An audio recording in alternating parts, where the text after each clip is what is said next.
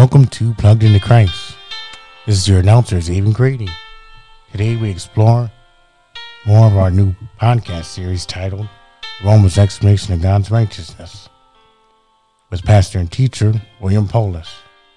In part 3, Pastor Poulos will begin in Romans chapter 4 and continue to the end of chapter 6. We pray that you will glean wisdom and knowledge from this brand new podcast series. Now, here is Pastor William Poulos with part 3 of Romans Explanation of God's Righteousness. Greetings, everyone. We're excited that you have decided to join Plugged into Christ today. Plugged into Christ, studying the Bible is paramount. Uh, while I do use commentaries such as Matthew Henry or Spurgeon, I also use uh, ancient history and ancient archaeology, of which I have been uh, studying for the last 52 years. I feel that using this with the Bible first and then my vast knowledge of both areas of ancient history and, and archaeology, I feel that it really helps you to understand it better. And I feel it's my duty to pass this information along to you. All right, let's get started with today's podcast, part three of Romans, the explanation of God's righteousness. We begin in Romans chapter 4, where it speaks about Abraham being justified by faith. That is in the very beginning of Romans chapter 4, verses 1 through 8. Now, if you notice near the end of Romans chapter 3, verses 21 through 26, Paul is talking about God's righteousness through faith. In chapter 3, uh, verses 27 through 31. Now, Paul argues that boasting of works or the law is not to be done. Rather, boasting by faith through faith around two prophets, Abraham and David. The first of which Paul talks about is Abraham. Here is Paul, his best example, according to Bible commentary David L. Bartlett, who says this justification by faith and the right relationship to God, which does not depend on the law because he wants the right relationship to be open to the law abiding Jews and to the Gentiles without the law. The fact also that Paul discussed in chapter 3, verses 25 through 29 concerning circumcision. Now, in, and here in chapter 4, verse 3, Paul reasons that Abraham was not circumcised, yet he believed. He had faith in God, and that God made him righteous. Genesis 15 6. Abraham was not circumcised until two chapters later so God had already impeded the righteousness upon Abraham because he had faith in God. And then he would be circumcised that much later on in, in two, uh, two chapters later in Genesis 17 23 through 27. We must remember that Abraham is an Old Testament prophet whose events of the life took place between the 19th and 18th century BC. This is long before Christ and Christ's death on the cross, to which securing salvation for all those who confess their sins. So, in Abraham's case, he knew nothing about salvation. In fact, salvation never existed in the time he lived. This truth also applies to David. Romans 4, verses 5 through 8. David is also justified the ungodly and was therefore was counted in righteousness.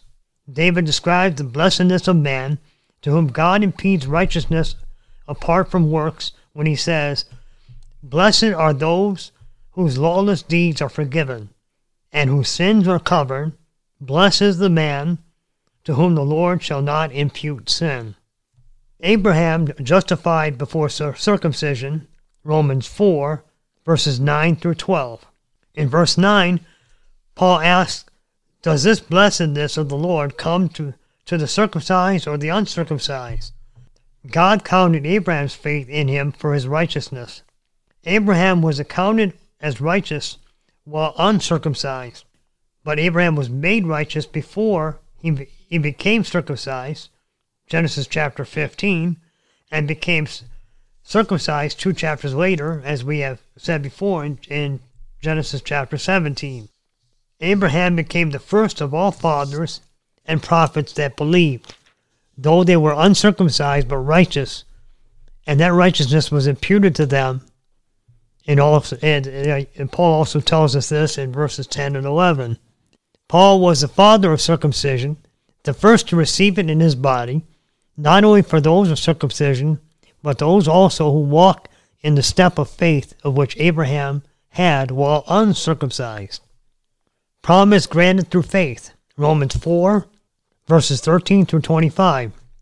Paul says that the promise of that Abraham was not to Abraham or his seed through the law, but was through righteousness of faith. Romans 4:13.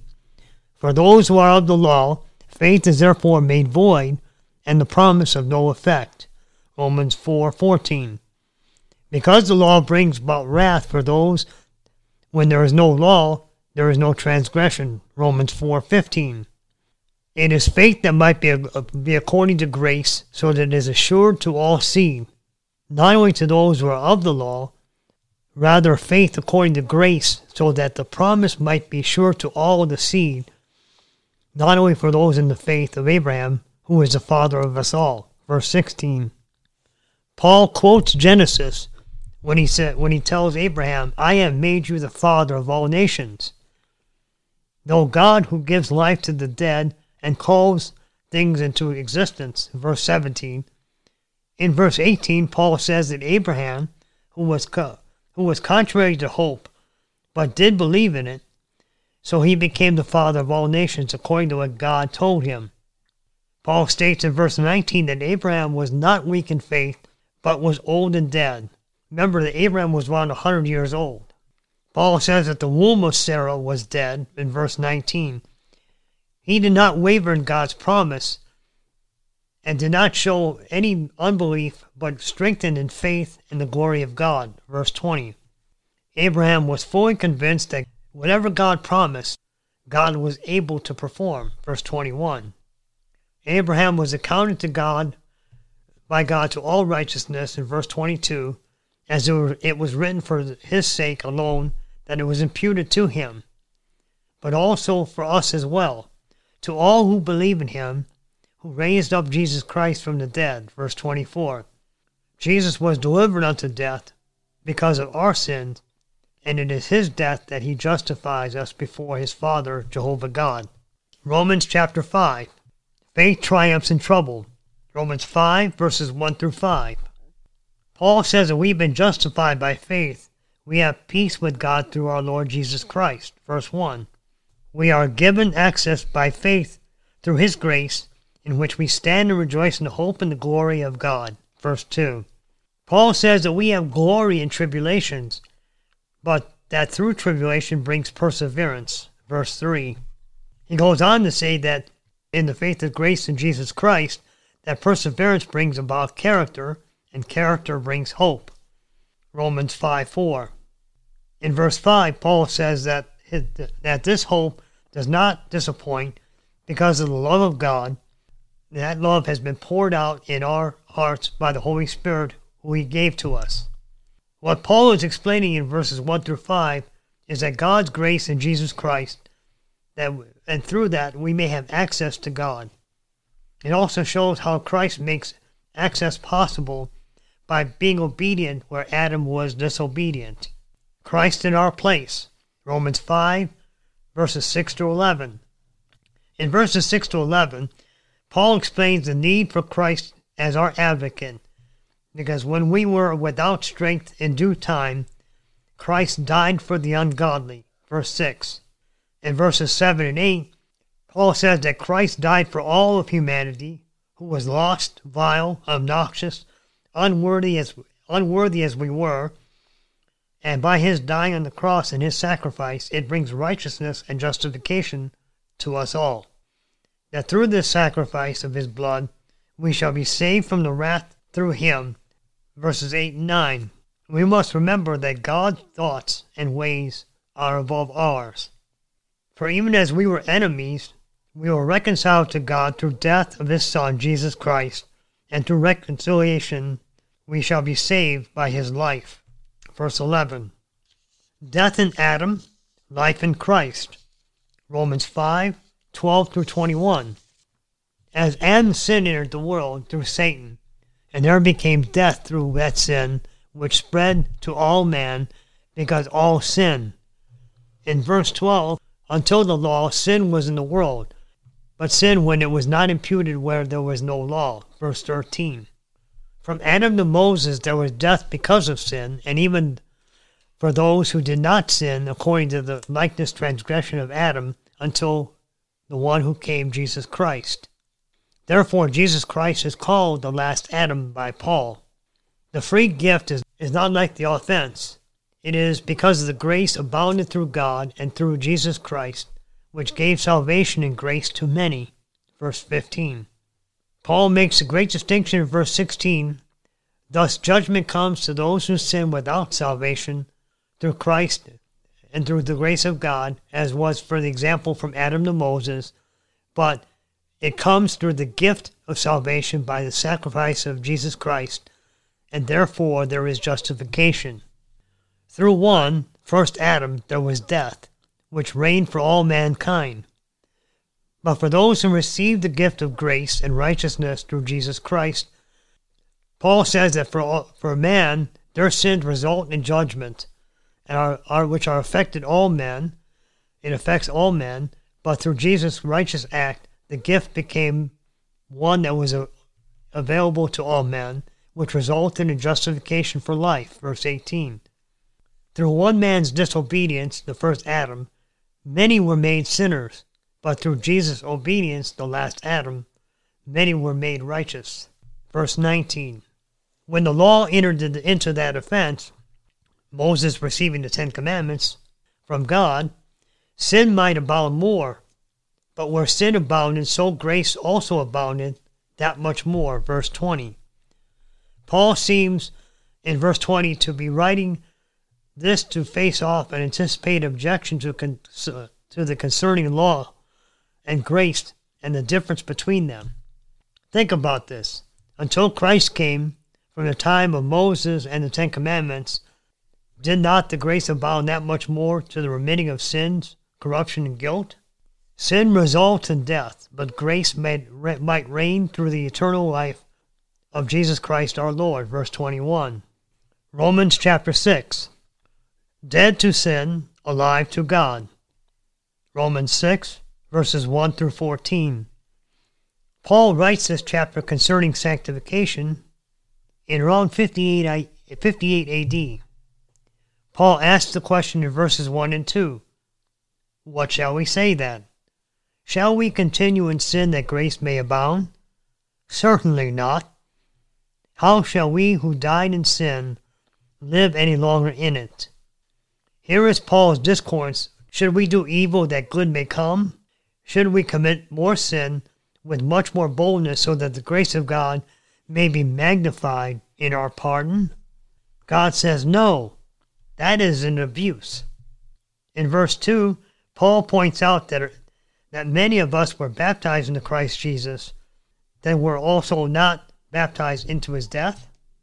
In verse 3, Paul points out that we were buried with him through baptism unto into death.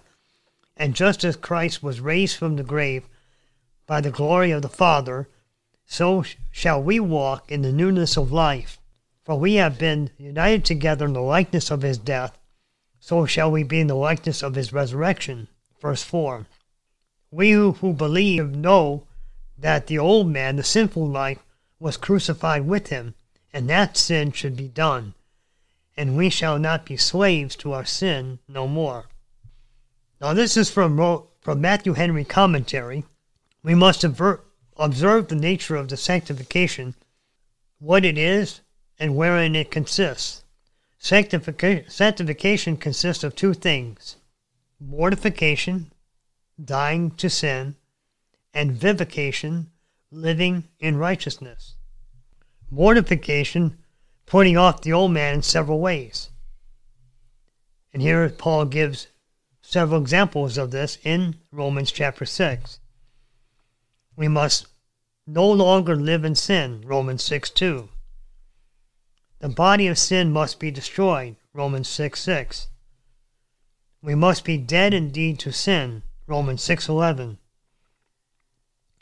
Sin must not reign in our mortal bodies that we should, should obey it, Romans 6:12. We must not yield our members as instruments of unrighteousness. Romans 6:13. The second part of this, vivification, or living to righteousness, and what this consists of, is also contained here in Romans chapter 6. And it consists of to walk in the newness of life, Romans 6 4. This newness must mean that also a newness of heart. It is also to be alive unto God through Jesus Christ our Lord, Romans 6:11. We must yield ourselves to God as to those who are alive from the dead, Romans 6:13. This means to yield ourselves to all those who the Lord spoke as of in charge of us. Paul stated that we are bond servants of whom and such we serve and obey, who have authority over us. This is the part of the holiness, vivification, to which Paul speaks of, which we may obey the Lord and all those who have authority over us. We do that, we please God. It is also to yield our members as instruments of righteousness to God. From slaves of sin to slaves of God. Romans 6:15 through 23. We were slaves to sin, but through Christ's death and resurrection, we gain grace through salvation to all who believe. For those, through our former heart, we were slaves to sin, yet we obeyed from the heart that the former doctrine to which we you were delivered. Verse 17. In obeying, you became slaves to righteousness. Verse 18. In verse 19, Paul states that when we were slaves to the weakness of the flesh, just as your members and, and, and were slaves unto uncleanliness and lawlessness, so now present your members as slaves of right to righteousness for holiness. Paul says in verse 20, When you were slaves to sin, you were free in regard to righteousness. Now, Matthew Henry tells us that in verses 17 through 20, first is freedom from the service of sin, is shaking off that yoke. Second, resign ourselves to the important service of God and righteousness, to God who is our master, to righteousness as our work. In verse 21, it says, What apprehensions is now had from the former work or way? Romans 6.21. And that would be an unfruitful service? You know, what, and when Paul asks, What fruit have had you then? when you were unclean, that this unfruitful service that was becoming, in which we were not ashamed, ashamed of the folly, ashamed of the filth. Now, Paul explains in verse 21 that the end of living in sin is death. However, if you believe you are counted in the righteousness of God, then you have been set free from sin and have become slaves to God. You have fruit to holiness and to the end, everlasting life. Verse 22. And here Paul gives the coup de grace. And this is a great contrast concerning sin and the gift of God. And we all know this verse, Romans 3:23. For the wages of sin is death, but the gift of God is eternal life in Christ Jesus our Lord. Well, that's all we have today for today's podcast. I hope you'll join us next time as we continue covering Romans chapter 7 through 9 in this podcast series titled Romans, the Explanation of God's Righteousness. Our earnest prayer here at Plugged into Christ is that all these podcasts have helped you understand the Bible better, strengthen your faith, and encourage you to spend time reading and studying the Word. I want to encourage you here at Plugged into Christ to spend time in the Word spend time praying, and most of all, be part of your local church services each and every Sunday. Now, just as a reminder, Plugged into Christ podcasts are, are published through Buzzsprout.com. You can download these Buzzsprout or Spotify, Pandora, iTunes, or one of other eight or ten available podcast sites, uh, Android phone or iPhone, and then you could listen to the podcast there. Now, we would love to have you uh, contact us if you have any questions or you want to uh, speak to me personally. Drop me an email at poliswt at yahoo.com. We would love to hear your feedback or even your answers to questions you might have. If you live in the Lorain County area, we'd love to have you come and join us for church service. They're located at 1900 West 19th Street in Lorain, Ohio. Our normal church service is at 2 p.m. Until the next podcast, may the Lord richly bless and keep you. This has been a presentation of Plugged into Christ with your host, pastor, and teacher, William Poulos. You won't want to miss our next podcast where we cover part four of Romans' explanation of God's righteousness, chapters 7 through 9. Plugged into Christ is a podcast sponsored through Lorain Full Gospel Church. This is your announcer, Xavier Grady, wishing you a blessed day.